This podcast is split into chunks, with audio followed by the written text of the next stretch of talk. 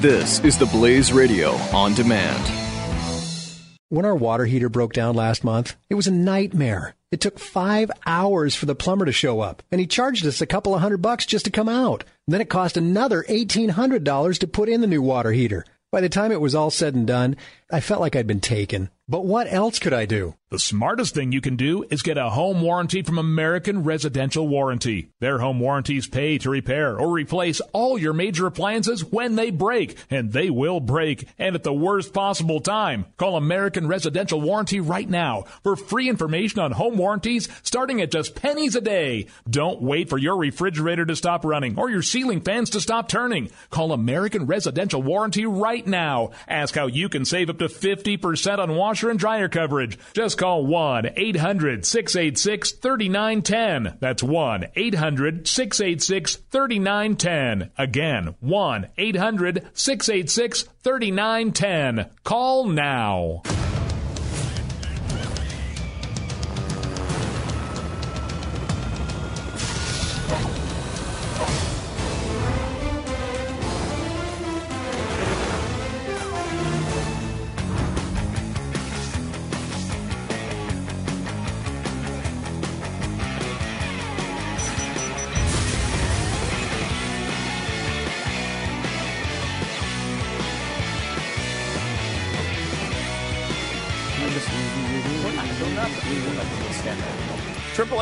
Seven two seven back. It's Pat and Stu.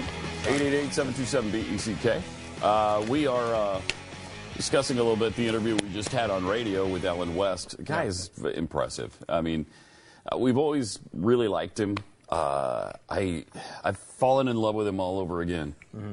Yeah, it's just it's like uh, you know, it's born again love. Really? With Allen West. The guy's phenomenal. he was really good. He's phenomenal. He's great. Is it?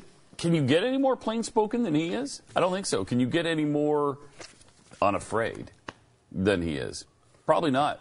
And and here's the great thing: if it costs him his job as a congr- congressman, which maybe it did, so be it. So be it. You you don't want a guy up there who's not going to be be courageous and say the things you need him to say. He's aware of that. He's not so in love with him himself and his power that he refuses to say the things that he believes need to be said. And so he says them. I don't know anybody else quite like that. I'm still a little pissed he didn't move to South Carolina. Yeah, well, that we That's did- the one thing we hold against one, him. Yeah, mhm, He refused to do that. against him. Mhm. But Uh, it's interesting because he he mentioned something off the air initially, and I wanted to bring it up on the air so we could actually talk about it. Because if we did something, you know, wrong, I don't know, I'd, I'd rather talk about it and get it right than than not talk about it. But it's it's this issue that we he said something about the Progressive Caucus, kind of comparing them to communists or something like that. I can't remember the exact comment. We'll have to go back I and don't find think it. I would have a problem with that statement. So I don't know. I don't think it was that one. I don't think that's what we took issue with. Okay. It was so. I, I and it wasn't think, an issue of like, oh, Allen West, he might not be a good guy. It was an No, it was an it was issue like, of, oh, wish you hadn't said that because it's it's, gonna cause we're gonna problems. Paint him into an extremist now. right, yeah, exactly. I think it was something about Islam, but I'm not sure. Okay, and but the point here is, uh, you know, and his his point was, look, uh, I can't care. I can't care what the press thinks. Yeah. Um, you just got to do what you have And to our do. point was, you kind of have to because Yeah. they could cost you your job. Even now, after speaking with him, I'm a bit torn on the question. Yeah. Because he's right. First of all, he's right. As a man, he's right.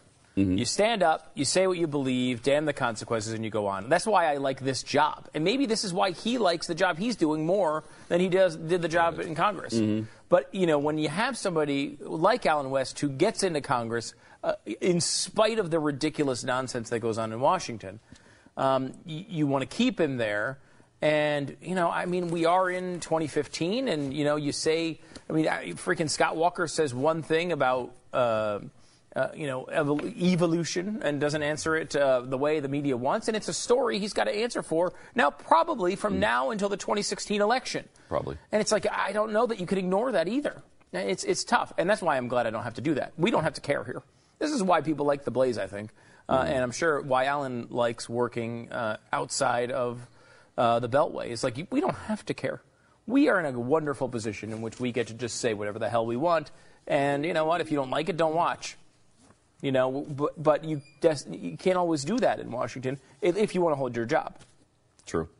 So I, that's really that's a real tough one. It is. Triple eight seven two seven Beck eight eight eight seven two seven B E C K. Uh, something else that's very difficult that's going on right now is the uh, trial of Chris Kyle's killer. Uh, Chris Kyle and uh, Chad Littlefield were both murdered at that uh, gun range by the psycho ex-marine, and he uh, is on trial right now. Taya uh, testified yesterday, and uh, Chad Littlefield's mom testified yesterday. So it was a tr- it was a really emotional day in the courtroom um, in here in Texas, and uh, some interesting things came out from this. This guy is uh, they're, what they're saying now is nobody denies that he killed Chris Kyle and Chad Littlefield, but he was he was high on marijuana and alcohol. Now, come on, that that, that brought on a psychosis that that didn't allow him to know right from wrong. That's a little bit different marijuana or alcohol than I'm familiar with. Then, Right. Yeah, um, that's, that's a little strange. It's uh, it's weird. I mean, I mean, we talked about this a little bit. I, I don't. I didn't know leading into this that there was a competing uh, theory. Like I thought it was this guy had PTSD. He did these horrible things. Yep. We're going to put him in prison for the rest of his life. Uh, uh, you know, maybe, maybe not. Maybe someone will argue that he's so PTSD that he doesn't go to prison, but he was PTSD.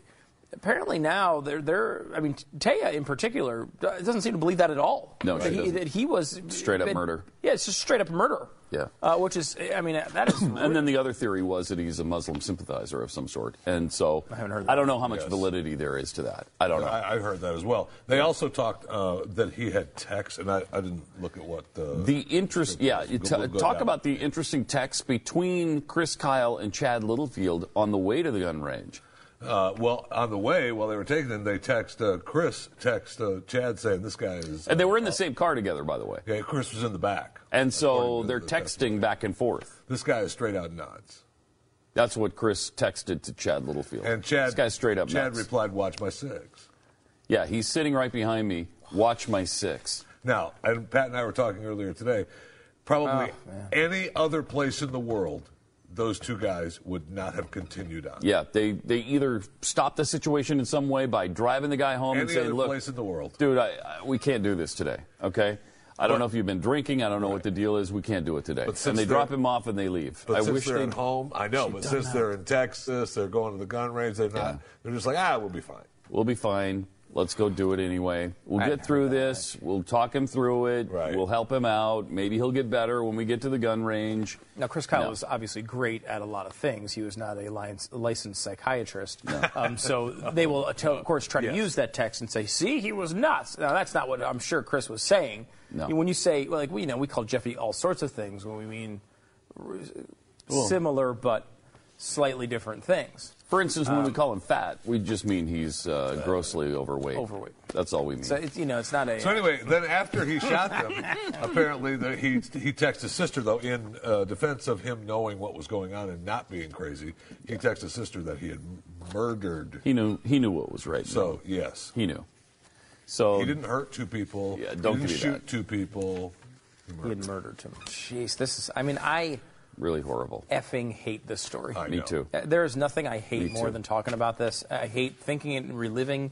Um, you know, I mean, it's just so infuriating. This is a guy who's an American hero So who goes out there to help somebody afflicted with, with at least he believed, afflicted with this terrible, you know, Mm-hmm. Yeah. ailment that comes after you, you try to help the country. I mean, Which, by the way, if you missed Everything the about this is a on great that, story. He, he wasn't in combat. Yeah, he wasn't even in Never combat. saw That's- any combat. Never had a Yeah.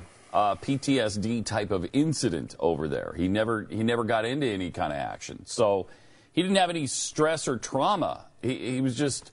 I mean, was he disturbed? Apparently, in some Yeah. way. I I don't know there what. were reports of him having big time problems since he was, you know, 16 and 17 years Oh, old, okay. doing drugs and stuff too. That's coming out as well. Now, what, I heard a big one of the big time local irresponsible of his mom not to share that with Chris. She maybe she should be on trial too. Yes. I mean, uh, that's horrific to me. how did That's they how did they point. come together? Before you get to your point here, Jeffy, how did they come together? He met her at um, He met the mom. yeah someplace, and, and she told him his her son wasn't doing her well, son. and asked him if, if he'd be willing to help out. He said sure, sure, because that's what he did. He helped out vets, and so She apparently gave zero indication that there were any kind of mental issues going on there. Other than PTSD. Yeah. Uh, yeah. Jeffy, you said the local station. One of the uh, big local big time attorneys was being interviewed this morning, and he talked about the difference between uh, go, what's going to happen in the trial as what he either is going to be found guilty of insanity or guilty of murder. And the whole point is is that the jury won't know what's going to happen. So odds are they might go for murder instead of insanity because what happens people in their mind think that if you are found guilty because of insanity you go away for a couple of years and then you're done.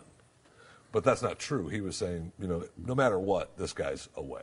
Yeah, I don't expect him to be walking among us anytime soon. Although, I mean, freaking, you know, Hinckley tried to kill a president of the United States, and they're letting him walk around and go visit his family. I mean, mm-hmm. it does happen, uh, which is, I mean, let's be honest about it, ridiculous that this guy is out for any reason. I don't care if it's 50 years later and he feels wonderful. Uh, it's like, a, so what? If you, uh, you know, you, forget it.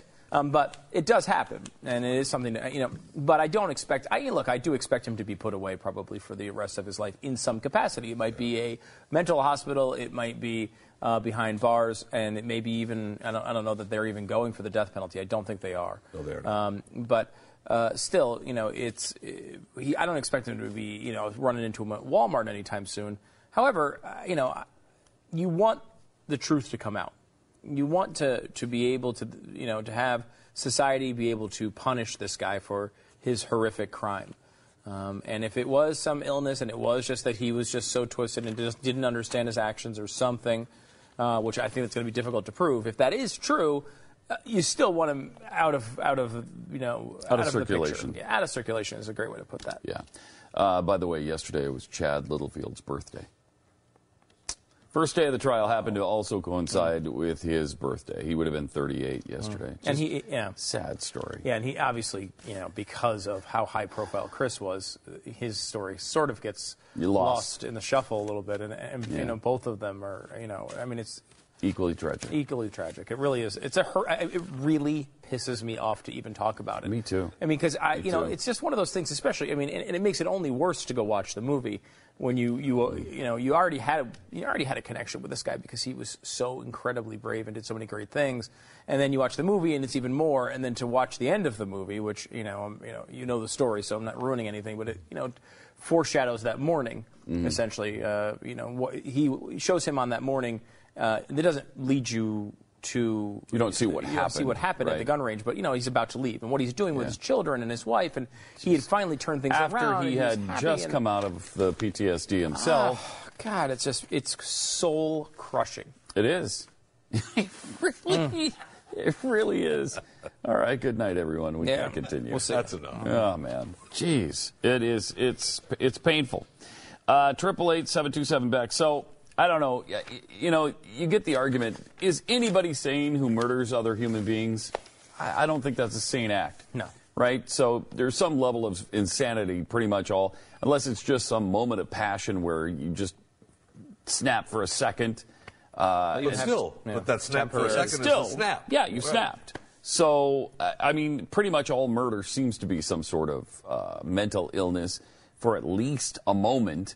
So, I don't think you can go with that. I, it's it's bogus in this guy's case, I think, and uh, he needs to go away forever, into prison, prison forever.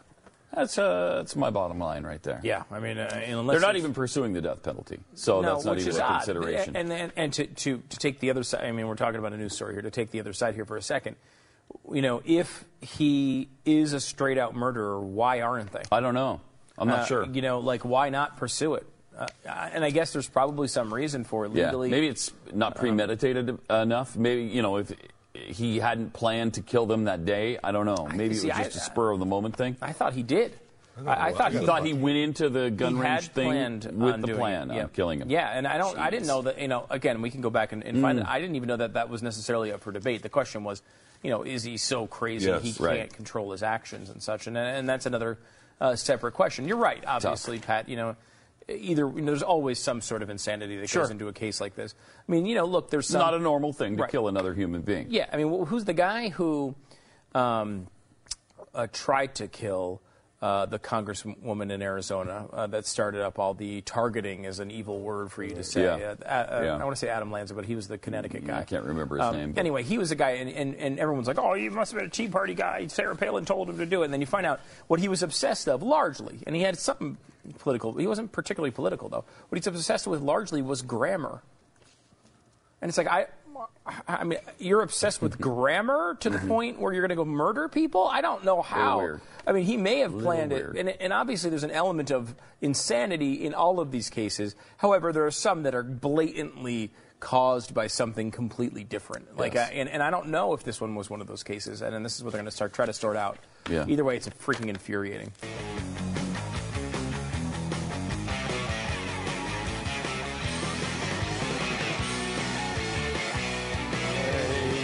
Oh, it's Abe's birthday today. I didn't know that.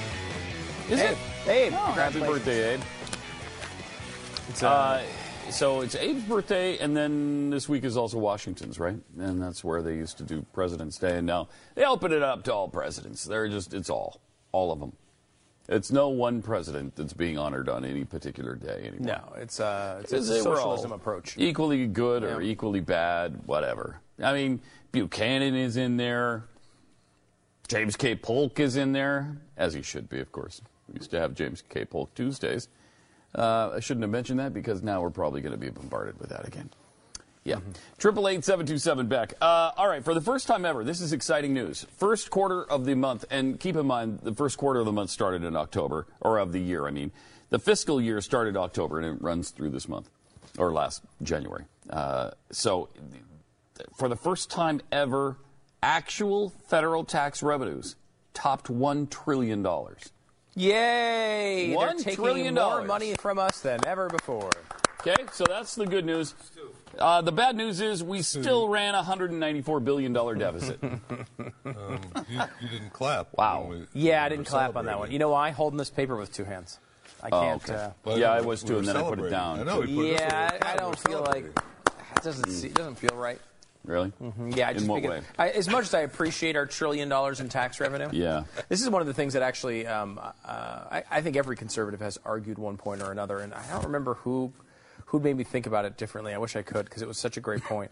Which was, um, eh, we were always like, oh, well, when we lower this tax, we're going to wind up getting even more revenue to the government, and, and it's going to wind up being uh, equal or even better, and we're going to have lower taxes. And I can't remember who it was, but pointed out uh, that uh, if your tax cut brings more money to the government, you're doing it wrong. Yeah. The point is not to f- um, fund the government more so they have more money to do more crap that we don't want.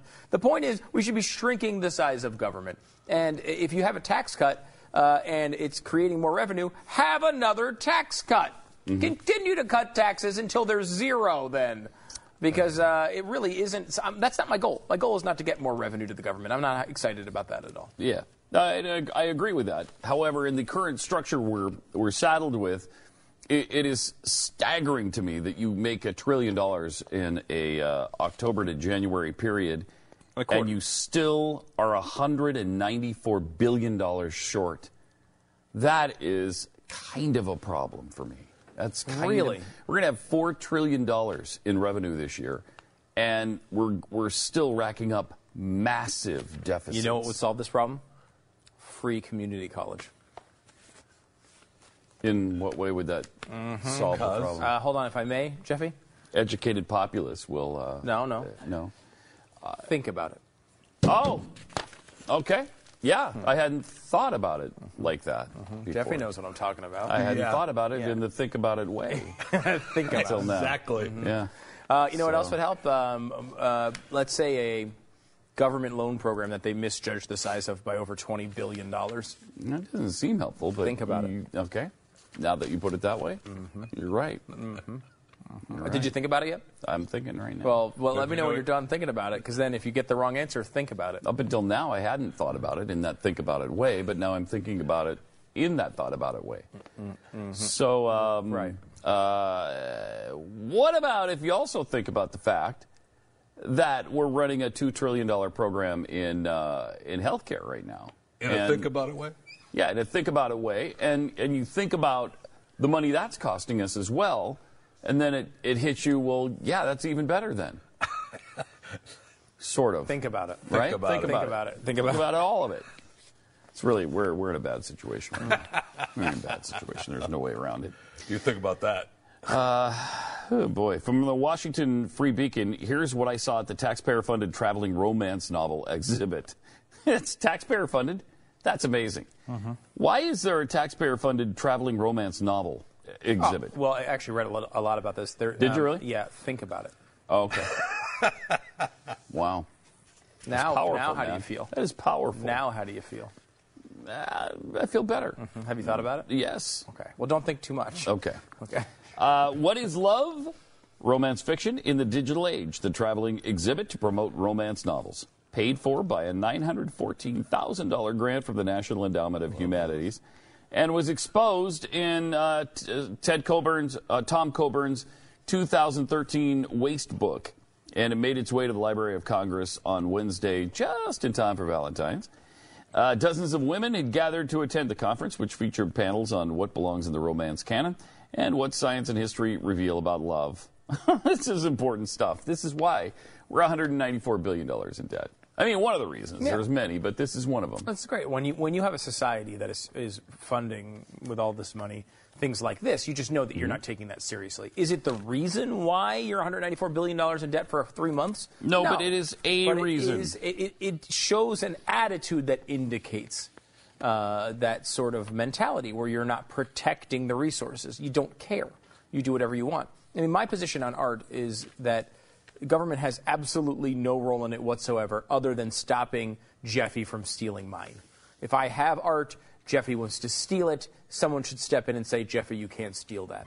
Other than that, no role at all. People like art. We do not need to pay for art. Look at how much money people pay $300 million for one painting. There's Yeah. plenty of money being devoted to art in this freaking country. We do not need to spend another dime. We go to, uh, um, uh, uh, you know, we send our, we have our kids, uh, like Zach is in this little like nature camp thing he does uh, one day a week. And he goes for a couple of hours and he goes and they goes and he does, you know, he sees animals and he does all this stuff. And they make little crafts and stuff like my uh, daughter constantly wants to draw and she just wants to do it. She likes it. We buy her little coloring books, things like that.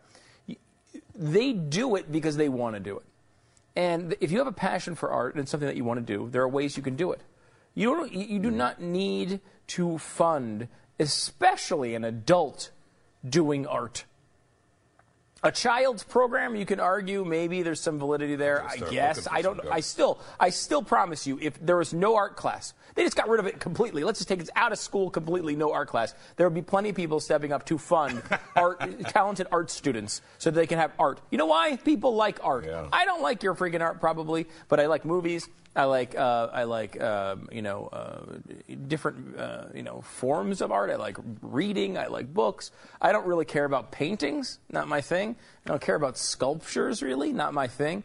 However, it is a lot of people's thing, and if it's their thing, they can fund it. Why do we have to fund it? Doesn't make any sense. doesn't make any sense at all. really doesn't. We, And we aren't funding it, the government is. Oh, stupid. Think about it. thank you for thank bringing that to the table. great point. Okay, I mean, Thank I you. you guys complain, Thank you, Jeffy. Uh, I like this too because uh, you know Jon Stewart is this important. There's a rich Obama donor, and he gives his money only to Obama and the Democrat Party. Uh, he wrote some kind of groveling Facebook post imploring Jon Stewart to stay on the air, and he said he'd pay him hundred million dollars a year to do it. One hundred million dollars. And then he to stay deleted on the it. air. Oh, he did. And then he deleted Then the he post. deleted the post. Yeah. But Business Insider preserved it. Says uh, Jon Stewart stepping down as host of The Daily Show is paramount to Walter Cronkite stepping down from CBS News. No, no, it's not. Uh, he is to a generation the oracle of truth. Oh, my gosh. He himself does not claim that title, and he's awful. But he doesn't even claim that. I guess it's this guy. Yeah, this is Ross Levinsohn. Uh, what a moron he is. How did he make a dime in life? He is the oracle of truth. Jon Stewart is not a truth teller. He is not a truth teller. He's a freaking comedian. That's what he is. Yeah. He lies about a lot of things. to mock things, which is fine. I mean, and he mocks usually the things you don't like, which that doesn't make you a truth teller. However, mocking things because you don't agree with them is not does not make you a truth teller. It just makes you a comedian, which is what he is. He is complicated, a genius, and the best communicator of his generation. I, I, for one, will miss him nightly. A genius who needs like 30 people to write his show for him. That said, he has to do a new version of his show for this generation. Uh, the way he could and uh, the way it could and should be done direct to consumers. He could raise any amount of money he wants to, blah, blah, blah. Uh, and then I'd pay him a hundred million a year to go direct and give him equity in his own version of what Viacom is today. Anyone love, with me? I'd love to see uh, Jon Stewart if million. he tried to do what we did here. I'd love to see that. Because I, you know, Try he it. does have obviously a pretty dedicated fan base. I would like to see how many people would actually pay Yeah. ten bucks a month to watch him. Wouldn't have to be that many when he's getting paid a hundred million by this guy. No, but uh, yeah, but is this guy losing money in this venture? Um, I- I'd be curious. Now, obviously, Yeah. like where, where we didn't have big funders stepping in and, and Right. shoveling money onto us to do it, and he would, and he'd be able to advertise like crazy and bring in people that way. Where we really didn't. I mean, we just basically did it internally, talked about it on Mm-hmm. the show, did it on TV, talked about it on the web. It'd be interesting to see. I would like to see because a lot of people think it's really easy. I mean, WWE is found out how difficult it is. I mean, WWE has a dedicated fan base, but uh, they're losing a fortune uh, in their in their uh, their WWE channel thing because it and it was part of part of their part Yeah, of it just screwed it business model. I mean, they they gave away a lot of the, the pay per view programming that they used to charge for. Oh yeah, that's right. Um, so they, you know, but so that's part of it. But still, it's not easy to do. That that little sweet spot that we've been able to find, a couple of others have been able to find. It's not easy to, to get there. And everyone would, I think, assume that Jon Stewart would, you know, this would be cake for him if he wanted to do a, a direct to consumer model. It's not that easy. Uh, I'd be interested to see if he'd be able to pull it off. Because I'd be I mean, interested too. He won't do it because he doesn't. and need he to, also doesn't need to. He I doesn't mean, need to. And you know, I- Yeah. he's going to go make some movies, and, and good for him. Uh, you know, Yeah. uh, he you know go do your thing, do what you want to do. Um, I just don't particularly care too much. No, I don't. Uh, don't care what he does. I don't care. You could go open up a restaurant. uh, you know, I don't know. Go what kind? What kind would you like him to open up? Thai? A Thai restaurant would be Thai nice. rest- A oh, that's- that's maybe my thinking. Cantonese. Can we do something just maybe. a little Cantonese? It's a? Thai Cantonese kind of Yeah, place. like a fusion place. Yeah. you know that'd be nice. All right. Yeah. Also, Trip- don't care. Triple eight seven two seven back. More Pat and Stu coming up. In case you do care. Right. Where's the Cantonese food? We just talked about it. Come on, there's got to be a Cantonese restaurant around here somewhere. Think about it. Think, think, think about it.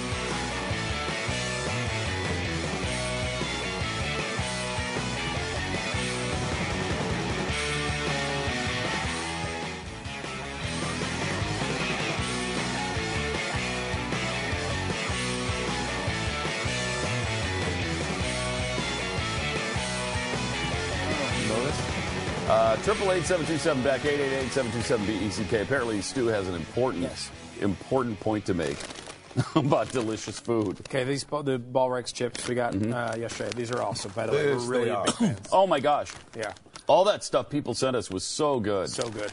Um, and so these chips in particular, they sent us chocolate covered pretzels as well. Now I'm not a pretzel guy, so I didn't so eat those. Good. However, they also sent these, mm. which are chocolate covered um, potato chips. Ooh. Now this is Oh, interesting because do you remember eating chocolate covered potato chips No. yesterday? Nope. I don't. Yet today I discovered them in another room, which has to happen to be uh, on Keith Malinak, our phone screener producer's desk. Wait, what? Which is odd because uh, uh, they were sent to us. Right. But, but somehow they must have sent those to his desk mistakenly, uh, which is terrible. However, here's my one thing on these, and there, you see how many are left. Not a lot. Uh, there's there's They four. must have been horrible. So I had to, they're really freaking good, and they have really good chocolate on it. But my one thing about these about chocolate covered potato chips is there's an, a ratio problem, in that like if you have one of these, there's one chip in the middle and it's delicious, and occasionally you get that saltiness, but the, the chocolate overwhelms it. Yeah. You want to take one? I'm okay with that. Yeah, no, it's, uh, that's okay. Chocolate can overwhelm. Oh, oh, they're No, stuck that's- together. no, that's two. Oh no. That's two. That's Oh no. Why don't you eat those two? But but now I don't have. Oh, don't you not have No, to? I do. Okay, so so my point is, and I brought out the, the regular chips. Now take that. Now that's Oh, just a it's lot of great, chocolate, man. Mm-hmm. But it's chocolate, right? Like it's just a great piece of chocolate with a little salt. in the middle, Yeah. Right. Mm-hmm. Totally overwhelmed. But I think if you fix it with a rate, it's, it's a ratio problem. And you fix it with science. Sandwich. You kind of make it into a little sandwich. And I don't know what the right oops ratio is. But I'm willing to explore. I'm going to explore the ratio here a little bit. Those chips are good too. While you're building your The chips are really good. Yeah. yeah. Oh, yeah. Mm-hmm. Thank you, Keith. while Thank you're you. building the, your sandwich, I'll tell you that I was looking at the other smaller bags of potato chips that that company sent in yesterday, mm-hmm. and they were like for a buck nineteen was was stamped on the bag. That's Really? a good price for those bags. Oh, yeah. Wherever they're Especially selling for these in the worst gourmet state in the union specialty. in Ohio. I believe Yeah. it's Ohio, yeah. Yeah. So I think it's like it's like five chips maybe because there's a lot of chocolate in these. A lot. Something like five chips. So you kind of go because you can see And it's see a dark middle. chocolate. Um, yesterday on the pretzels was a really high quality, delicious milk chocolate. Mm. I highly recommend these.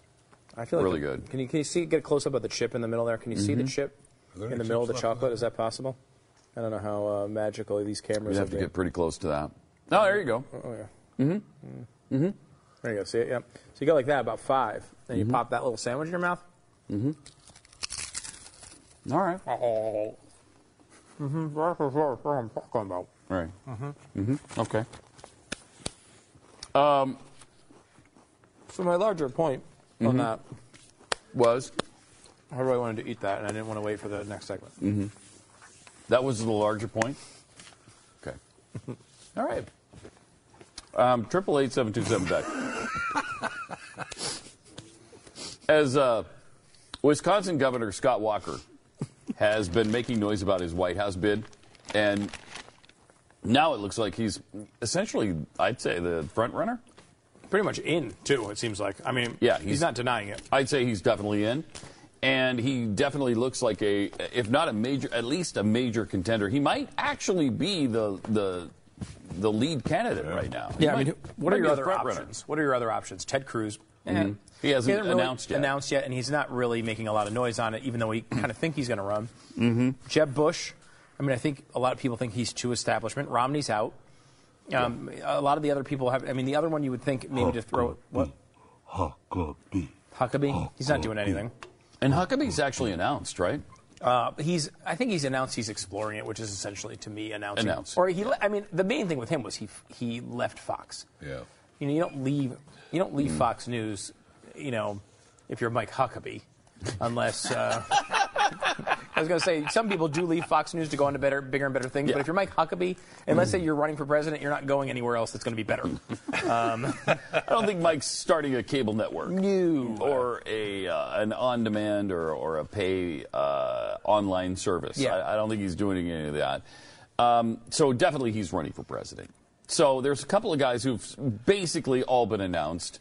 Um, and of those, I, I'd have to say he's the front runner. So it's incumbent now upon the leftist media to take him apart, and they're trying to do that. Washington Post has this big article today about Scott Walker and uh, it's all about lingering questions over his exit from college. What? I'm very nervous about this. Are you? Oh my God. Yeah, they are too. I was. I thought Scott Walker was one of the top guys. and, then, you see heard this. Then you heard that during his senior year, springtime of his senior year, Thank you for saying that. He left college Why? uh, to take a job Why though? because he had a job, What job? a good job Yeah, that but he what- liked. and how good of a do. job? And, and if it was a job, Mm-hmm. why won't he tell us what job it was? Well, I think they do know what job it was. I just don't because they didn't put it in the article. Right, but my point though is, why is he hiding it all the, all this time? Mm-hmm. He hasn't been. He's never hid his job. And the What job, the job actually led to him uh, becoming governor of uh, Wisconsin. So it kind of Right. worked out. You know what I mean? It kind of worked out. Yeah, and but he started what- his yeah, but yeah, business. whoa, whoa, whoa, whoa, So, whoa, whoa, whoa. mhm. Yeah, he's governor. Okay. How many credits does he have? Not enough. Not to graduate, no. No. So there you go. So there's the lingering mystery. Yeah. That's it in a nutshell. If that's the worst they can dig up, we might as well put this guy in office right now. Seriously, who has that kind of dirty laundry? He left college right before he graduated. And? Mm-hmm. So And nothing. But he did leave college early. And there's a lingering mystery as to why. well, there's no He mystery. didn't go back because he was successful. Right, that's Right. the thing. College Right. is designed to get you into a successful job. And if you contrary decide- to popular belief, it's not an excuse to go, you know, make out with 19-year-olds. It's actually supposed to prepare you to till the rest for the rest of your life. And if you've Mm-hmm. already achieved um, this, this, uh, why would you not? Why I bother? had kind of a similar situation. I, I got into radio when I was in high school, to earn enough mon- money for college. And I, so I was going to earn my way into college. So you weren't like a radio. No, I wasn't. I wasn't definitely going to make radio my Really? career. Interesting. I mean, I liked it. I, I thought I wanted to do it, but I wasn't positive, and so Mm-hmm. I wanted to go to college and hang out with my friends and do that and see where it led. Yep. Um, uh, so I got into radio, and by the time it was time to go to college after I graduated, I was already making pretty decent money. I had a bunch of money saved from the previous two years in my junior and senior year, and I thought, why don't I just keep doing this? I'm doing it pretty well. I'm making a living out of it. My friends are all in massive debt because they're going to college, whereas I have a lot in savings, and I am making more money than I probably would if I would be going to college. My other friends are actually like digging ditches. Yeah, Mm-hmm. and that's exactly what they were doing, digging ditches or, you know, uh, schlepping stuff around a co- uh, construction site. That's uh, painting homes. And I'm doing radio, and I thought, I'm making a lot more than they are. I'm going to keep And something doing that it. you actually enjoy doing. And I liked it, and I loved it. Yeah, I mean, and I- so I just stuck with it. That's the thing. Like a lot of times, you do things in your life to build for something else, and that's okay. I can tell you that uh, we had a conversation here um, uh, in the show's history. We were in Tampa, uh, and uh, obviously we wanted to get the hell away from Jeffy at the time. Uh, so no, we were down in Tampa, and Wait, and so the show goes from you know uh, number 18 to number one in Tampa. And so eh, there's some attention that gets drawn to you when that occurs.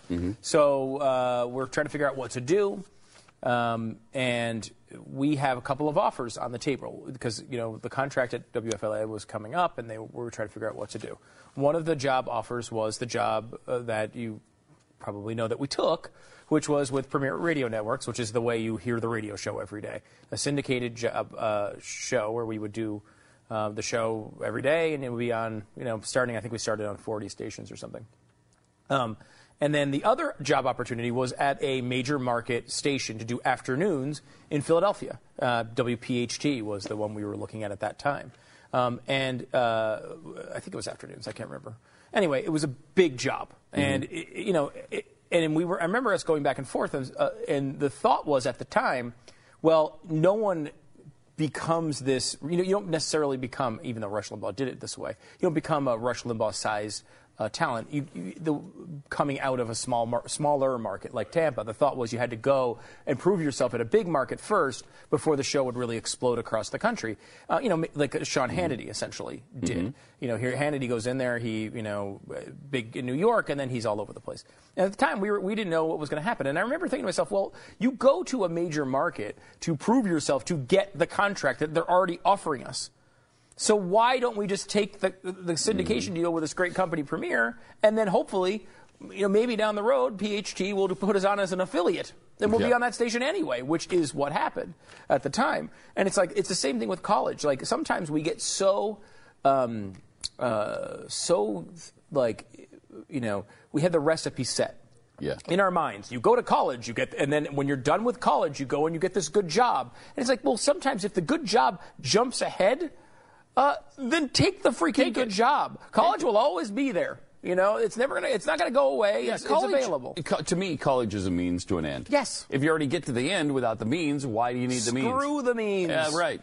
Uh, we got more on the Scott Walker thing, and and and he gets into evolution. We talked about a little bit uh, about this on on uh, radio. I, I want to show you the interview. It's pretty amazing, and we'll get to that coming up here some on more Pat and Stu. Chocolate potato chips. Yeah. We're gonna eat some. I wish you could. All right, Ohio. Mm, really good.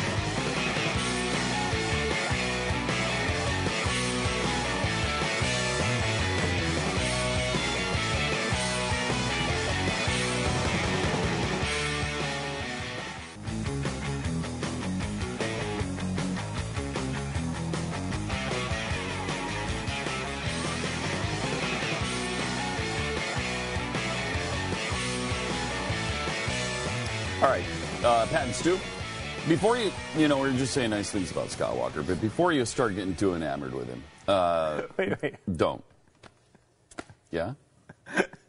I was reading the article. We were talking about what job he took, Uh-huh. And I know you said uh, they didn't mention the job. They didn't mention it until like paragraph 60. Yeah. Uh, but he took a job at the American Red Cross. the guy. He left college to take a job at the American Red Cross, and they're painting this as a bad thing. Holy crap. Oh, I'm sorry to interrupt. That's great. 'cause This is this is That's serious. Because I'm okay with the American Red Cross, Yeah, but this you is won't serious. be now. You won't be now because this buffoon, this, this loser, this yeah. science denier, this I, I, I don't know if he does be it. Go further. Go further. Uh, th- this Rapist. This rapist. Thank you. Yeah. This murderer, this uh, lunatic, rapist, murdering bastard. Yep.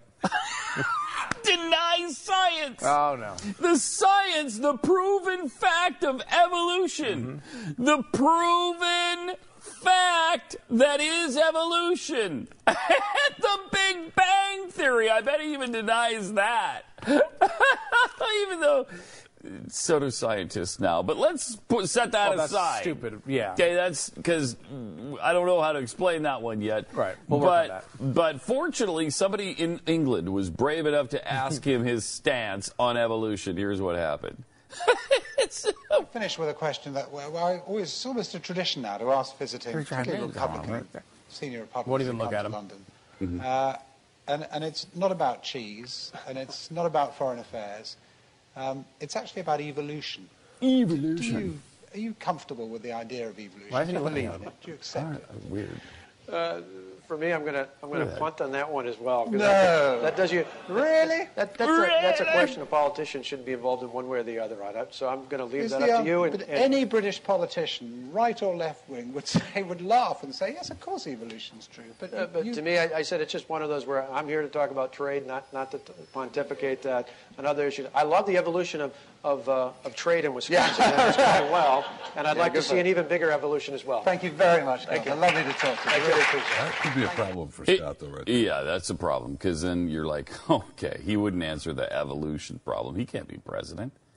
He can't be president now. Because obviously, Right. there's a huge bill in front of Congress, if you don't know, Right. that will repeal It's called the evolution. It's called the Uh, evolution, yep, bill. Yep, it will repeal And evolution and completely. so you need to have a. We would go uh, back would to go being back to monkeys. Yep. mhm. And so, And, uh, mm, and that's because it's a you can't have key- that. This is why. I mean, I and I. so stupid. The debate is intellectually interesting. I understand why it happens and stuff. I just don't care. Yeah. Honestly, I'm not even all Glenn. that interested in the outcome. Right. Is that? uh, I mean, I, know it's not the right thing for a talk show host to say, uh, I guess, but it's like I. Mm-hmm. No, you don't have to be fascinated by every Yeah. topic. You Right, exactly. to. Thank you. you Uh, don't have to be. I'm gonna I'm gonna give you a pass on that. I appreciate that. I just it's like you know it, it, Mm-hmm. it's it's a it's a dumb political wedge. So part of me, is, you know, you just don't even want to bother with it. It but it's might also, be the dumbest Yeah. political. well on wedge. this side of birth control. I think it is. Yeah, that well, there's a couple, and there some of them are related, like the evolution thing, and the how old is the Earth? yeah, that's another great one. Shut Again, up. don't care. Shut up. Don't care. You know how old it's, it's I don't know. I, I'll give you the date today. That's all the only one I care about. Well, here's an interesting fact because on the Big Bang Theory, how old's the universe? You used to say 13.8 billion. You're off by eternity. Yeah.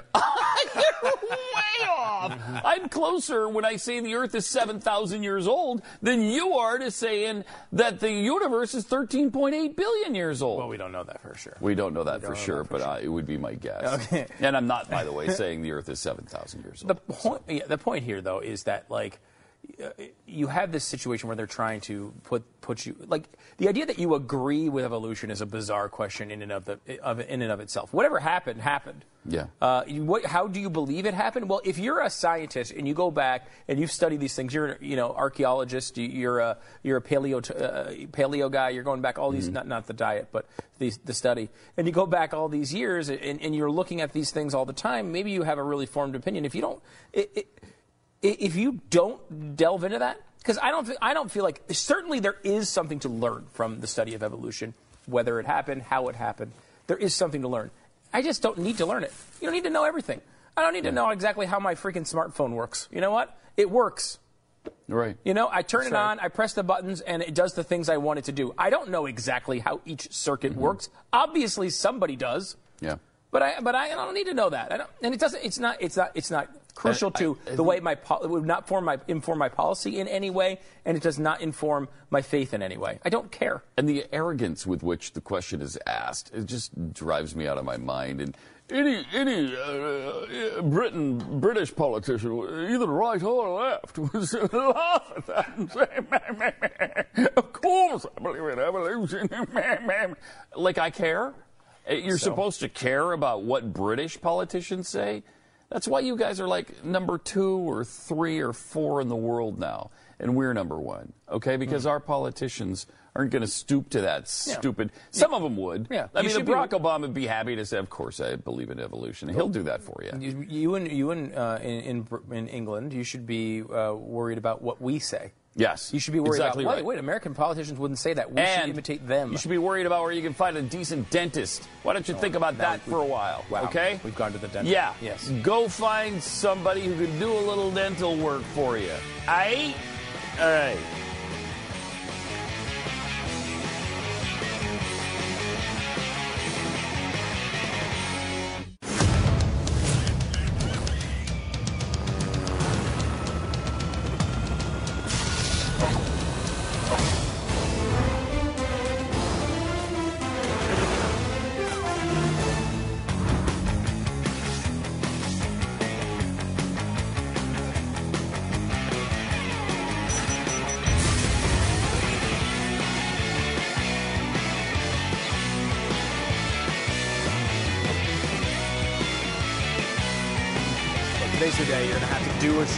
With a bunch of guys that have pieces of potato chips on their shirt. this is going to happen. Deal We're with it, eating okay? every break, and they keep getting honest, Deal and I can't with get them off. Okay, Right, so that's deal right. with it. You want to have a show where people don't have potato chips on their shirts? Go to a different network. Here, we are. This is honesty. I sell it as honesty. Ninety-eight percent of the audience just went, "Yeah, okay, that's right. I do want to watch a show with people without potato And they chips." on apparently live in the 1970s. so I've got mine too. up there actually turning the dial on the TV. Uh, so Remember those days? You probably don't. I do. I do remember that. Do you? Yeah, I do remember uh, the. Uh, uh, we had a TV that did that. Yeah. In fact, until very recently, um, it was a TV that uh, me and my dad went back and forth for probably close to 20 years talking about because it was our TV that it's, it's all the pictures when I was a kid, and it's the TV that's there. And uh, he, uh, I would go and you know, it was I grew up watching this TV. It's where I can remember watching ESPN on it for the first time when it first came on the air when we got cable. Uh, you know, we had it this whole time, and my dad kept it this whole time. So one of those old console, console TVs that like had a big wooden like You had a cabinet console around it. TV? I, I, I call it a console TV. I don't know. Uh, a lot of those TVs were like the the box with just the four legs on them. This one it was not. It was like have a, No, we actually record had the player? actual No, so did- Like, what is it- console Maybe with I'm- the stereo in Yes. it. It didn't have a stereo in it, but it had like a big wooden cabinet around it. No, that sounds like a console TV. Yeah, and so Yeah. he had it forever. And every time I talked to him, literally every conversation I had with my dad for 15 years, at some point he'd bring up the TV. When are you going to take the TV? When are you going to take the TV? And Oh, you know, and really? I was always like, you know, ah, you know, I don't know, uh, you know, at some point, just set, I'm like, set it down to me. I'm, I'll take it. I'll make room for it. Like we, this was the artifact of the family, and uh, and so he, we walked through this whole thing, all these times. And uh, so after, uh, if you don't know, my dad passed away last year. And after we, I go back to, to his house and I'm like, all right, I guess it's time finally, time for me to take the TV. He threw it out the week before. Oh, you got to be kidding! Actually, oh no! threw it out the week before he died. It's the I, I, literally my, my stepmother said it to me. I'm like, That's I a heart wrenching story. Thank Oh you my God. story. literally cannot believe you just said that. I, I couldn't even believe she said it. I said can't believe it now. And Because you would have taken it home, right? Oh, oh, I totally Oh, my god! gosh. But I really would have treasured that. It wasn't my um, lack of uh, like Desire to have desire it. to. It wasn't a game in which I said I'm not going to take it. You keep it. It was always like you know, yeah. How can I? How can I get it? It was like that, I was totally into taking it at any time, and we just went back and forth. And of course, typical guys, you just don't even think about. You know, you don't even think about doing it, and so, li- like, so I, like, and a- even afterwards, I, I have to admit, I went out and looked anyway. See if- he took, yeah. he cleared out his uh, his shed the week the weekend before he died and took all the stuff and threw it in the dump and decided brought brought to the dump and actually decided to throw it out. And it was like, holy crap! It was like Could the worst be thing. that's what However, killed him? Could that, have killed him? Uh, it's well, it's possible. Cleaning I, out his shed killed him. you know, I don't think so. Um, but it, it's I'm Sensitive question, though, wasn't it? yeah, it was very Yeah, nice. thank And you. I, Told you not what, I'm quite. not cleaning out my shed this weekend. Yeah, I know. Uh, but that was part of the part of the thing was I think he was in the middle of kind of going through something where he was he was trying to clear his life out of a lot of things. so in a way, it's I, I wound up coming to the point where it was okay. Um, Yeah. But it, it's still friggin' hard. I mean, like that's, That's really hard. That sort of stuff that gets to you, you know. But those, Yeah. uh, I don't know how the hell we even got on that story. Um, we just did kind of the same thing with, of course, my mom didn't offer it to me my whole life. But she had this, you know, we had this massive console TV. It was a Magnavox. And at one time, that was state of the art. Heck yeah. If you had a Magnavox, that was pretty special. And, and it was American made. So they were really good TVs. They weighed about 16,000 pounds. Just they were the heaviest mothers on the face of the planet. They had their own gravity. That's how heavy and, and how much mass these things had. The tube behind it was that big. Mm. You had to have it about that far from the wall.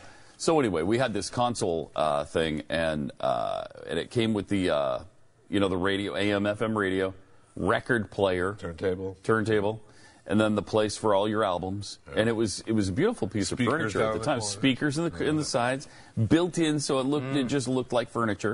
It was really nice. And we just uh, the last time I was in Helena, on the mean streets, uh, dodged enough gunfire to get to the house. Yeah. And we actually finally threw that away. So Really? it's kind of weird away? that we yeah threw it away. Those are worth, worth I, I, maybe I don't know, but she just wanted out of the house now because I it, mean, now it it's just all shot right. up in the front street of your mom's house. yes. I mean, it's- No, it's actually, we took it to the uh, the landfill and, and dumped it there. So it's not. You mean you actually you dodged going to the house and then you dodged Yeah. again to yeah, go to the well, dump? of course we we had an armored vehicle. Okay. So No, you didn't include that part of the Yeah. story. Now yeah, it makes sense. Of course, of course, Mister wanted to be braver than ever. Brian Williams, But thank you. isn't it amazing how? uh, I mean, it wasn't that long ago. You're not talking about hundreds of years ago when you go up and actually have to change the channel Yeah. physically at the television with the uh, little Oh, yeah. knob there. Yeah. And and now you, you Now you even- can't even do that. Like you can't even do it lot if you televisions want you to. can't. Yeah. I know. I can't even if when my remote hasn't been working or whatever. I'm like, where's find it. the thing on the TV? Yeah. To, You can't even do and it. you're going down the sides Yeah. and you're trying to feel around and like, there's nothing here. That's one of those weird things too. It's like to make it look sleeker, Mm. you took away all functionality from the actual device. kind of weird. It's kind of Yeah, weird. it's But I kinda noticed that we have that in, uh, you know, like you have that. We, we do those interviews on Wonderful World of Stu where they bring in the, they carry in the monitors, Yeah. and half the time, like there is a button on that one, and and but like it's like the only TV I know that still has a button on the side. Amazing. I mean, a lot of times they have them somewhere, but they're not. They're so they try to It's hard to hide get them, to. Yeah. and you can't really see them because they're on the back of the TV somewhere. My, my son has a TV that the Xbox is hooked up to, and uh, it's down here on the right hand side. Yeah. And I, and if you don't know where the remote is, and you go, "Oh, I'll just use these," and then you hit the wrong button, you can never get back to where it's supposed to be till you find the remote. Yes. You know Right. that. Yep, yep, yeah. Believe me, I've gone through that as well. The other part of that story that you mentioned was when you got cable finally. Yeah. There- I, I- Oh, my boy, God. I remember that day So when we got cable for the first time, and you went from Amazing. two TV stations that came into Helena to I think 13 or 14. Yeah. It wasn't even that many. No, TBS, the super But it was you had TBS, you had maybe WGN. We got some of the Salt Lake City stations at that time, and it, it was like it opened up your whole world. Yeah, sure the one we had changed it was like it was like you know this sort of size, did. and it was like it was all each each channel had a different button. Yeah. and to scan through the Yeah. buttons, you had to go up and down like that. And then I remember my cousin getting a really badass one where it had.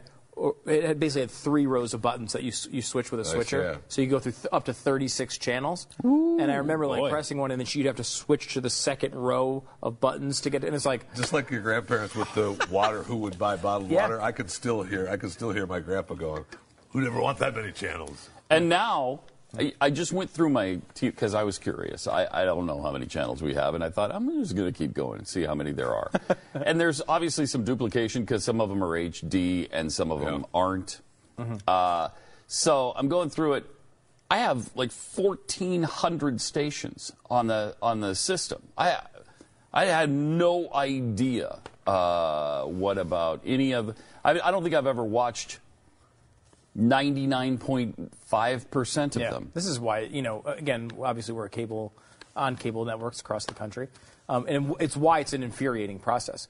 The vast majority of the, the the channels that are on your cable system, they know nobody watches. Right. They know it. They're usually cram downs by larger stations you do watch. Like for you know, Yes. Universal owns a bunch of different stations. So and they make you take. so they'll say, those. Mm-hmm. well, if you want, I mean, uh, you know, or Viacom, if you want MTV, you got to take MTV 19 and the Speed Channel and uh, the the the Duck and other fowl channel and every other I think there is one of those. duck and it's to, and that's not people who like ducks. It's actually for duck programming. There is Yeah. a station actually uh, that's for dogs.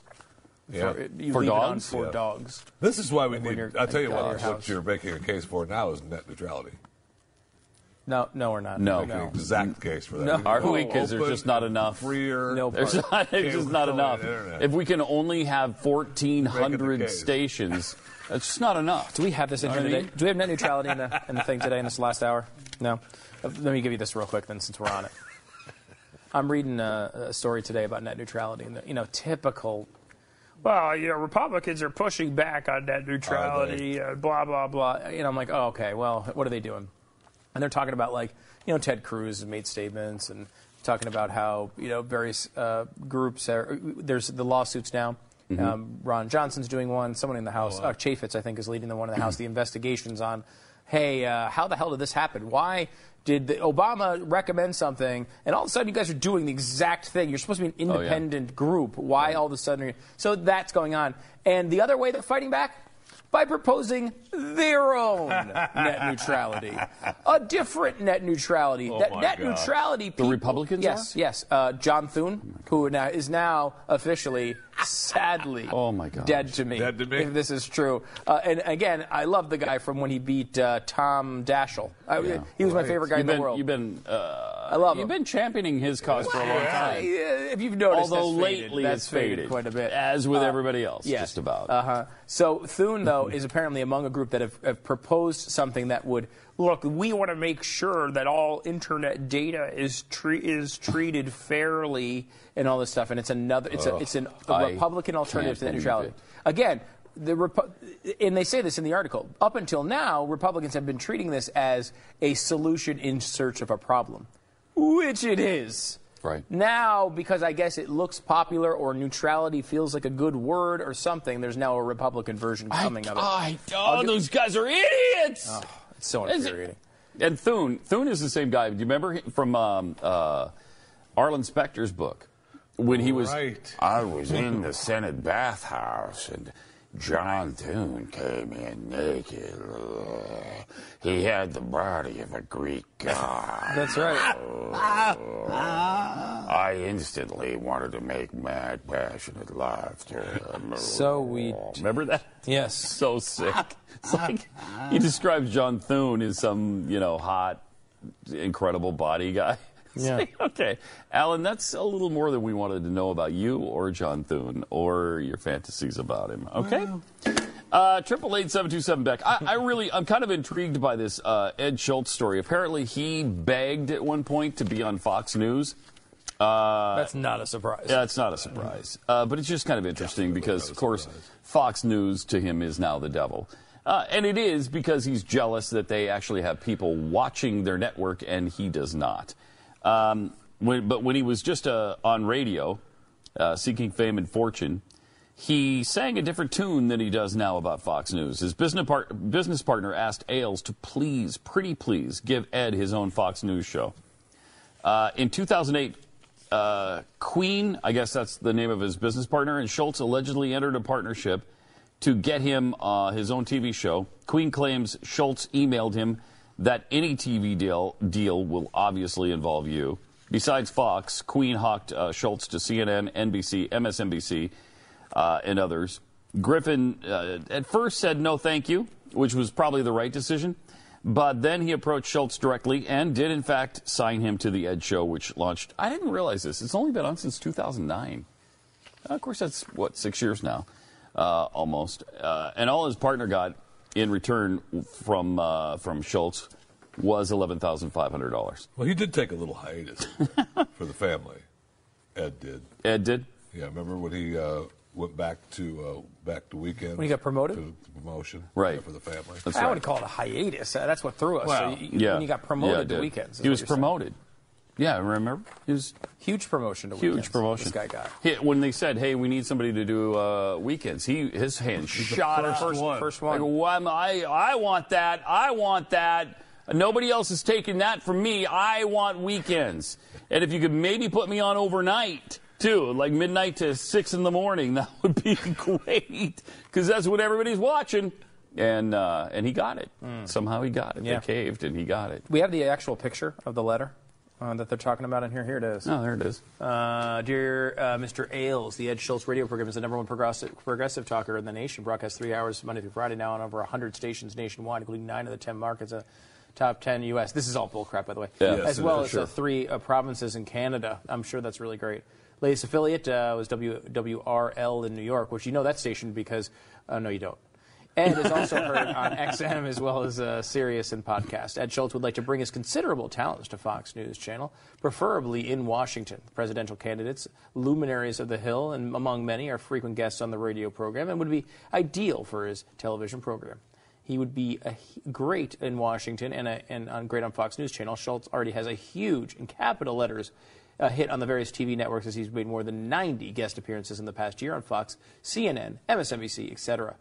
Uh, with millions of listeners on his radio network, Oh. again, not even close. Millions of listeners of his radio. No. I mean, if you That was never up, true. If, if you count each individual as a new listener every time they tune in, uh, maybe. Um, with a million uh, millions of listeners on the radio network, he can promote all Fox programs and all hosts at zero cost, cost to Fox. I like how he's introducing this. This Yeah, uh, he- this they have Sean. Hannity on the air. It's like they have no idea how this concept would work.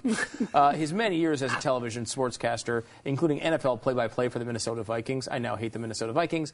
He is a uh, natural in front of the camera. No, Oh, he's is he ever? Uh, Is he's actually he horrible. ever?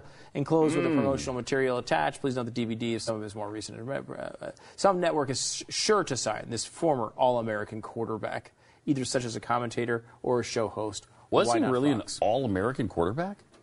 Ed Schultz was an He was All American apparently a pretty. He was talented- athlete. Uh, he was apparently a, a pretty talented football guy, and you know, I mean, Wow. being t- pretty talented at something is not. I mean, I wouldn't have, have thought that was coming. No, I wouldn't uh, either. from about Ed I Schultz. wouldn't. So. Uh, that's pretty good.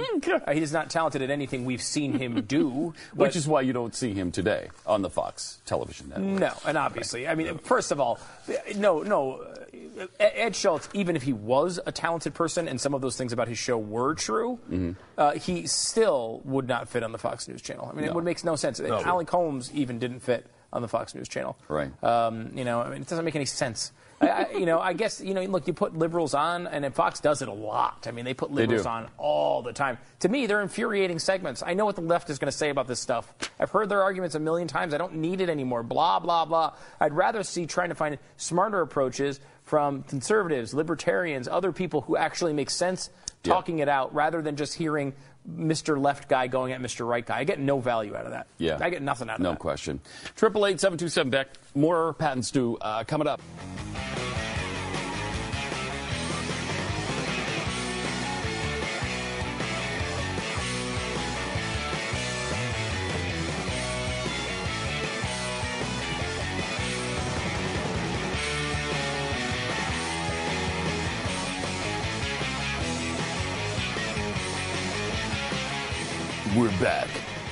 This time we're, pissed, off. I'm not sure why. We were happy last It's just time. we were really happy, and then somehow during the break we got really pissed, and uh, but now we're back, and this time we're, pissed We're off. pissed off. You know why we're pissed off? If I may, Pat. You may. Uh, Al Sharpton still works at MSNBC. okay. Um, and he's not been suspended for six months like Brian Williams, who told a much smaller, much less uh, hurtful lie than Al Sharpton has told many, many times. Like, such as accusing a bunch of police officers of rape, about accusing a bunch of college students of rape, um, various other lies about policy, obviously, and then add on to that the fact that he doesn't pay any taxes, that he lied about, hi- and uh, the what smoking was the guns. stat you uh, gave us this morning on the radio show? Uh, well, it's a tough stat to understand, um, and it's going to make you. You're going to need to really get your head in All the right, way the dig business into world it as- works. as yeah, much as so. Let me unpack this for you Yeah, a little you. bit. Um, Unbundle or un- unpack. unbundle or unpack That this seems to be the here. new catchphrase. Um, so there, um, Al Sharpton has, has started a bunch of uh, for-profit entities Okay. uh, over the years uh, in various different you so states and jurisdictions. I'm with you. Um, and and and and um, all of them um, have been shut down for uh, not paying taxes. No, I, you lost me now. Now I don't understand Uh. I don't well, let me let me see if I can. Um, every single for-profit entity that Al Sharpton has ever started has been closed. Uh-huh. Okay, now wait. Due to not Hold it. paying Okay, tax. he started. He started. He started businesses. Started 'em. that w- that were for profit. So he was going to he was going to Gonna some- derive some, some sort cash. of money, monetary gain from them. And they opened. They and did then- open. and they did open, Yeah. and he did And- some business. Yeah, and they, they did, did close. I'm after- just not. I'm not clear on that part. But what the, do you mean? why, the reason they closed is because the states they were located in Right. closed them because he didn't pay any taxes. How how is that not huge? How did how did uh, every how many times has this happened? I don't happened? know. I didn't have the whole. I mean, it's a four-page article. National Review is the source of it, uh, and they went through all the tax filings. I love the headline though is every Sharpton business known. Yes, it's true. They did. They did give that qualifier. Everyone. It's possible he has uh, entities they didn't know about. So every business we know about, and Uh, we don't know how many businesses there are, though, right? At this point, oh. do you know? It's Jeffy, a long you- article. I mean, it's it's it, you know you know typical web article is going to be one page. This is actually where, where you got to click two, three, four for the pages. It's like Wow. fairly long. I did skim through it and pick out at least three or four that I saw, but th- but there's there could be more than that. Unbelievable. And this is Mr. Raise taxes on the rich guy, and he can't pay his own. Don't avoid tax. I would like. We should look for an Al Sharpton clip where he's criticizing these companies who who, Who keep their money taxes. overseas and stuff Yeah. like that. I'm sure he's done segments on that. And, and and it's not only because he didn't pay taxes, which is obviously really really bad. He also opened up one at least one of these corporations in Delaware. And you open up corp- corp- corporations in Delaware is because their rules are a little bit different. Um, you don't have to report as much. The tax uh, consequences are different. A lot of people do open and, and incorporate in Delaware because it has friendly business practices. Well, what you're doing is you're crossing borders to get friendlier business uh, uh, uh, regulations, Right. which is the exact type of thing he criticizes people about all the time. Something else. He is the worst. Um, Smoking Gun isn't even going there, though. What Smoking Gun is, is saying is, uh, what about Reverend Sh- uh, Al Sharpton's suspension? Uh, they're saying that uh, in the wake of last year's lengthy Smoking Gun report about Sharpton's secret work as a paid FBI mafia informant, the MSNBC host sought to blunt the story's disclosures with a series of lies told at a pair of press conferences on his nightly Politics Nation program and in a report on Williams' own NBC Nightly News show. Amazing. Sharpton cast himself as a victim who first ran into the FBI's warm embrace when a scary gangster purportedly threatened his life. He was an American citizen with every right to call law enforcement for protection, he told his audience. His sole motivation was to try to protect myself and others. He needed the FBI's help, he claimed, because his relentless advocacy on behalf of African American concert promoters had angered wise guys with hooks in the music business. These claims, broadcast by NBC Universal, were demonstrably false. Sharpton was again lying about when, how, and why he became a government informant. The historical rewrite was intended to cast his cooperation in the most favorable, even heroic light possible.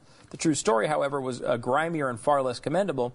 He was once an organized crime associate who got caught up in an FBI sting and then immediately agreed to join Team America to stay out of prison.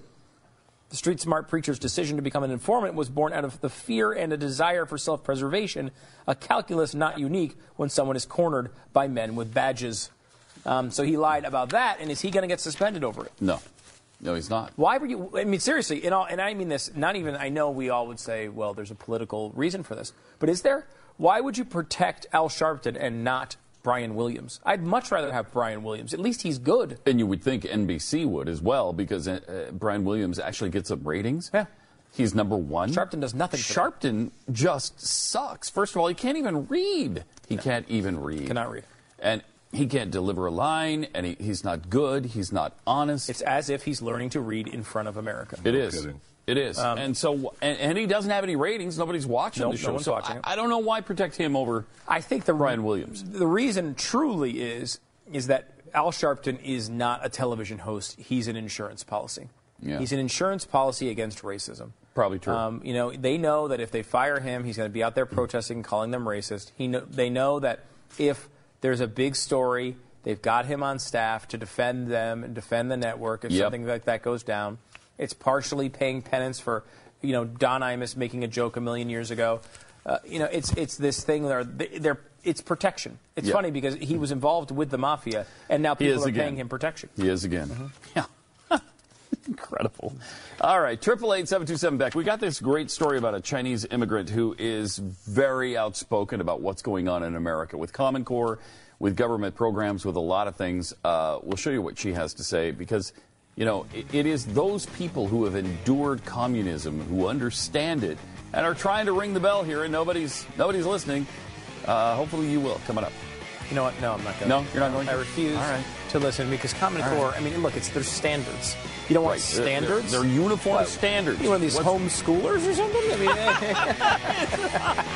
That's a good point.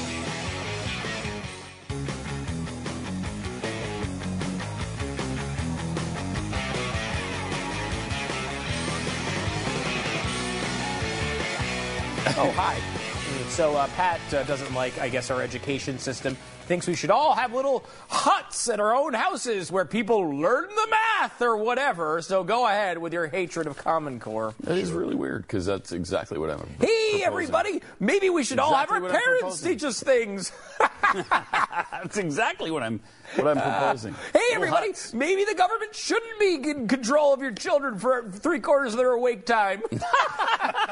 Moron! Is that stupid or Oh my gosh! What an idiot! right? I like the Amish.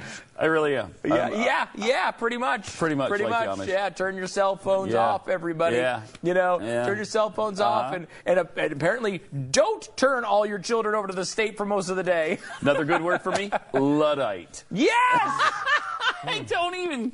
A lot of people don't even know what that is, but it's a person who doesn't like technology. All right, you loathe technology. well, I went to public school, so I have no idea what it is. Okay. Um, here's a Chinese immigrant. Now, why is this important? To, to me, it's because we don't often listen to the people who've experienced this stuff. And it, whether it's a Cuban immigrant and refugee or a Chinese immigrant or you know somebody from Southeast Asia who's been through this, they've lived through it, or the former Soviet Union. So many of these people come here and start ringing the bell and saying, "Hey, I came here for a reason. This is a great country. What are you doing? Why don't you look around at what's going on? I've experienced this before." We should listen to these guys because we've, as Americans, we've never been in this position. We haven't had to deal with it. They have. Here's a Chinese immigrant. Uh, she's Chinese American Lily Tang Williams, and she says she's afraid of uh, America's Common Core education system because it reminds her of a communist education. Here she is. My name is uh, Lily Tang Williams. I am a Chinese immigrant with three children living in Colorado. I have uh, the youngest daughter, 15 years old, uh, who is a high school sophomore student in a local public school. I'm here to tell you, Common Core really scares me. It reminded me the communist education I had in China growing up under Mao's regime. When I was in school, starting first grade, we would chant every day, Long live Chairman Mao, long live Communist Party. And we had nationalized controlled education by our government, nationalized curriculum, and nationalized standards. Our parents have no choice when it comes to what we are learning. There are no parental rights. Now, what a lot of people would say about that is good. Look at how far ahead the Chinese are in education. Look how smart those kids are. Look how well they do. Um, I'm not one of those people. I don't want uh, I don't want chance of Chairman Mao or uh, Chairman Obama or any of that kind of stuff. And the national see the par- the problem with the national uh, directed education is it's it's too far away from where our founders. Are, are you mixing drinks over there, Jeffy? Or what the hell are you doing? What, what are you doing? We're glasses clinking. Are you mixing drinks? Yes. Are you, are you got a bartending service going on? I'm sorry. it's got it's got the ice clinking in the glass and, And he's the heavy breathing, of course. heavy breathing. Here's Darth Vader over there. Where's the vermouth? Did you know it was vermouth? It is vermouth. Wow, that does not surprise me. Jeffy drinks vermouth. Everybody. All right. I forget what I was saying now, but here she here's more of uh, Lily. The government also uses a household registration system and a personnel file to keep track each citizen in China. Yeah. I had a student file. Mm-hmm. Uh, this picture of me in middle school in red guard uniform. She's a cute little girl. Is a picture they kept in my student file for eighth grade. Mm-hmm. The file will document all the details about you as a person, as a student, and your family, where you live, your political class, what kind of grades, what kind of behaviors, and awards you get, punishments, any disciplinary actions against you, political incorrect behaviors, and speeches, and uh, This is all stuff Common. That uh, they also put some teacher's opinion, recommendations there. Neither my parents nor I ever saw those files. And those files follow me and follow all other kids from first grade all the way to college and then to our future jobs until you die. I mean, this is exactly what Common Core is doing. They're keeping track of your religious affiliation, your political affiliations, uh, all of your grades, all of what has been said about you, and they're they're tracking all this through the, the data mining that they're they're doing um, because you know that's first of all it's for your own protection. They Mm. just it's, this is for you because they want to serve you best. They want to find out about your background and are you doing okay in your life and do we need to provide you with lunch and dinner and breakfast at school? Because what what are your what is your background? What's your economic situation? All of these things are for your own protection. We're not doing this for for government tracking or or for uh, major corporations even though they are but it's all for your own good. Well we, what do you think the excuse was in China? They probably didn't have to use one because uh, they were too oppressive but uh, this is what's going on with Common Core and the data mining thing Yeah, and now the, she also goes off on uh, standardized tests, which is a big uh, point of contention for uh, you know a lot of our audience. I know Pat, uh, uh, Glenn, uh, Jeffy doesn't like things where you have to write words. There's a lot of uh, you know different problems with it. Yeah. Uh, here is uh, this uh, Lily Tang Williams talking about uh, test taking. We are doing Common Core because we want our system to be like China. Chinese children test very high, which is Mhm. true, but uh, they are trained to be test takers, not to be critical thinkers. So Mm. why we That's want to be like China? Because if you look at how many Nobel Prizes winners from China, educational system zero, where U.S. is ranked as number one for Nobel Prize winners in terms of medicine and science. Interesting point. So do not just think test scores matter. It's everything. That kind of system actually suppress free mind. It kills innovation. It kills the joys of learning, and there's no creativity. It make our teachers become test givers. Make our students become a robot test takers. They are taught to conform, to follow, and they are not going to challenge authority. You know, when they grow up. Uh, and that's something that she brings up a really uh, excellent point there because it's something that we don't think about a lot. Do the Chinese students perform well uh, in uh, in national comparison testing scores and all that kind of stuff? Yeah, they do. First of all, there's a couple of different things though. They only use students from Shanghai, which are their highest performing students. They're they're not the rural students. They're, it's not a diverse group. It's just their highest, the best learners in the that- best schools. So, th- so it's not a fair comparison to begin with.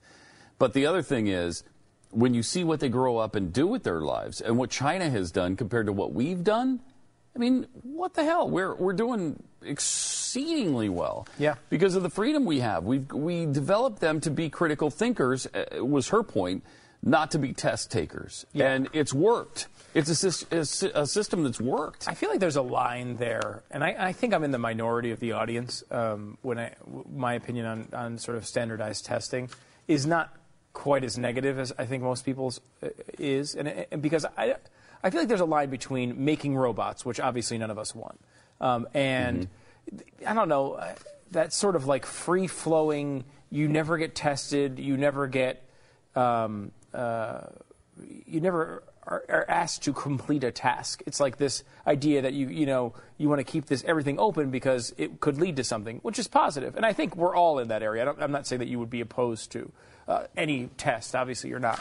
Um, but like I, some of that I, I do like. I, I, I don't want it to come from the government. I have no no no need for that. But there, I, I don't mind having a test that everyone takes and you kind of see how, Oh, no, how you have rank. to test. I think you need that. You have to. Um, and so I don't necessarily mind standardized Mm-hmm. testing. It's just that I think you can get carried away with it, and, and that's probably what we're all talking about here. Yes. Now, here, uh, Lily calls out uh, some of the supporters of Common Core. Um, for instance, Barack Obama and Jeb Bush. And I thought I came to this country for freedom and for the individual rights and liberty and to be left alone by the government. But now, how can I let my child go through the same thing I went through in China? So, Mr. President Obama, Mr. Gates, Mr. Jeb Bush, you're pushing for a common core. Can you convince me to go through this again in this country? Because common core remind me the communist core I had in China. Why should I let my child to go through this again? Remember the famous saying by Abraham Lincoln. He said the philosophy of the schoolroom today will be the philosophy for the government next generation. If we really want this country to remain to be land of the free, home of the brave, then we need to stop common core. I like it. I like her. Yep. I like what she's saying. She, she brings up some good points. I don't like how she's attacking Jeb Bush, though. Um, I just Well, he's a fan. Republican. You can't he's have a that. Republican, and I'm a huge You can't fan have of him. that. I mean, Yeah. this guy, you know, he's. Um, All the Bush family. The Bush family are. uh, They're can't think of just. You know, I, I love uh, George. I love Jeb. I love Tito, Marlon, Jermaine. The whole like the group. whole of group. Whole Yeah. group of them. I wish Tito would run for something. Yeah. I'd vote for him if he'd just give me a chance. You know. I was listening to, I think it was. Uh, I'm not sure I'd vote for Marlon. oh, I'd vote for Marlon. Would you? Oh yeah, Jermaine, I would not. Uh, Jermaine, I would like him to be appointed to a role in which I could Was it do what you do? Is that what is that what it. pissed you off? Yeah, yeah. yeah. Um, uh, I was listening to Fox News a little bit last night, and they were talking about um, they had a I think it was from Bret Baier's show, and they had a little one of those little panels that they do Mm-hmm. with you know Kay Ham as you talk to him. I talk about him, and uh, George Will was on there, and they were talking about Jeb Bush and Common Core, and they played a clip from Bush, and he was he was saying like, look, you know. Uh, I'm not talking about government running things. I'm talking about, you know, look, do we want some standards? Yeah, but I mean, everyone needs to come up with their own standards. It's got nothing to do with the federal government. This is everybody coming up with their own standards, and he's doing that sort of that sort of dance. And um, uh, uh, I think it was George Will said, look, there's two separate questions here. One is, do we want standards? And two is, um, do we want the government to be handling them? And he's like, I don't care if Aristotle wrote the standards. It's not who writes this. It's not. It's not uh, how good or bad the standards are. That's that's a minor point in this. The point is who's controlling them. It's the and that is my point too. Like we we run a lot of stories on the Blaze, and they're great stories where you'll find a ridiculous thing that comes from Common Core, a horrible test question, a ridiculous assignment, this math problem that looks inexplicable, and that's part of it. But in reality, the bigger complaint is not th- what they're teaching your kid; it's uh, who is in control of teaching your kids. And I think, you know, honestly, we we probably all had assignments, even when school was not as controlled by the by the government or the federal government in particular, where that were stupid and there were dumb lessons and things that didn't work out well. But it was as local as it can possibly be, and that's what we're asking for. It's not a, an opposition to standards. Of course, we want standards. We don't want math to be taught in some other weird way. But I mean, th- that stuff can be handled on a local level. It doesn't. You don't need a giant program like Common Core. Mm-hmm. You don't. And you know, Gates wants it, Jeb Bush wants it, Barack Obama wants it. Um, but I mean, I really think the American people at this point uh, don't want it, and you can see the Republicans don't want it. By the way, Jeb Bush is talking about it. He's not even saying it anymore. Now it's just like, well, we want, we like education. Sure, like education. I fought for education. Well, yeah, you fought for education, but under what format? Um, and you know, uh, you know, I think it was Will who pointed out that in Florida, Jeb Bush did a lot of really good things for education. He pushed for school vouchers. He tried to do I more like that. charter schools. I mean, he, Okay. he moved things in the right direction. I know you're not a huge charter school fan, but it's better than the regular freaking public Yeah. schools. He tried to move the needle a little bit and did some great things. He's gone off the rails with this one. Yes. And you know, he deserves to get beat up I about think he it. got sucked in. Right? I mean, they got sucked. A lot of a lot of people got A sucked. lot in of people got sucked in over Core, Common Core, including Yeah. people who were really conservative. And, and I don't have a problem with that, but once you get sucked in and then you see the facts, uh, shouldn't you be sucked back out? Unless you Yeah. took the money. Yeah, right. Yeah. And, you know, And speaking of money, you know, you bring too. Gates into this discussion. That's right. Did- And, Where did they start? Florida was one of the first places he was throwing money around. and the freaking guy has thrown over a billion dollars at this thing. There, there must be some reason he's this committed to it. Yeah. And, and- yeah, and you know what? Common Core is a great example of what happens when you don't have principles. And Bush Yeah. was responsible for this as well, uh, and not just Jeb, but George W. And that, like, No Child Left Behind is one. Sucked. That's a good. That's a good. It's a good element of that. Mm-hmm. It, what the principle that you should have is local control of education, smaller government control. Right. Right. George, Jeb Bush or George Bush said the reason, the thing I don't like about education is no one's held accountable and these schools constantly fail. Instead of hmm. sticking with his principle of we need smaller education, he said, look, we're not going to get government out of this right now. What we need to do is just make it a little bit better by making people responsible with tests. Well, if you're going to have a big government federal policy, No Child Left Behind isn't a terrible one. I mean, if you're going to have the federal government control it, there's there's some things in, in No Child Left Behind to actually like. I mean, it, it does hold uh, class, class, classrooms accountable a little bit. There's things that there are penalties if you don't teach your kids uh, th- certain things and blah blah blah blah blah. But the idea is you've broken a principle to get there. Yeah. And so you might like some of the outcomes, you might like some of the things that happen with it, but the principle is wrong. And, and that is what I think so many Republicans in particular get caught up in when they go to Washington. They think, okay, I want to do these things and make these things better, and the way I'll do that is make government smaller. Then they get to Washington and they say, well, we're never going to make government smaller, so I might as well make it better and bigger. And, you know, this happens over and over again. What you said. What I said. Triple eight seven two seven Beck. More Pat and Stu coming up. Mike Huckabee, though, he's nailed it. I mean, he's, he's a good guy. Yeah, when You know? he said, "Hey, don't back off," uh, Common Core just changed the name. Or when he said Common Core uh, standards are very close to my heart. Love that. That's when I that was him. really Yeah, good. He was great. He's good. He's good.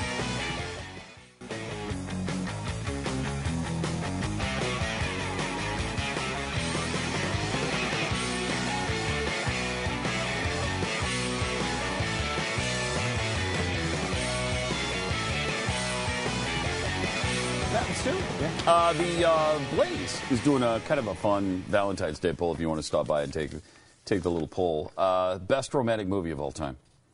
Their candidates are Casablanca, which I, I don't in particular like. I, I'm not sure if I've ever seen that movie all the way through. Have you? Uh, probably not. You ever seen Casablanca all the way through? You have. You might want to Oh, turn you- on your microphone. if yeah, you're you should turn your microphone on Turn your for the conversation. I shut it off because I was busy mixing drinks earlier. Oh, I okay. Forgot I yeah. had it yeah. Yeah, Casablanca. now that came out when you were what, 60, when you first retired. yeah, so I figured, why not? Let's go see it. Okay. Why don't we saw it downtown in the theater? It was on for a week. Um, yeah, I saw it all the way through. I don't. It's been a long time though. Do you like it?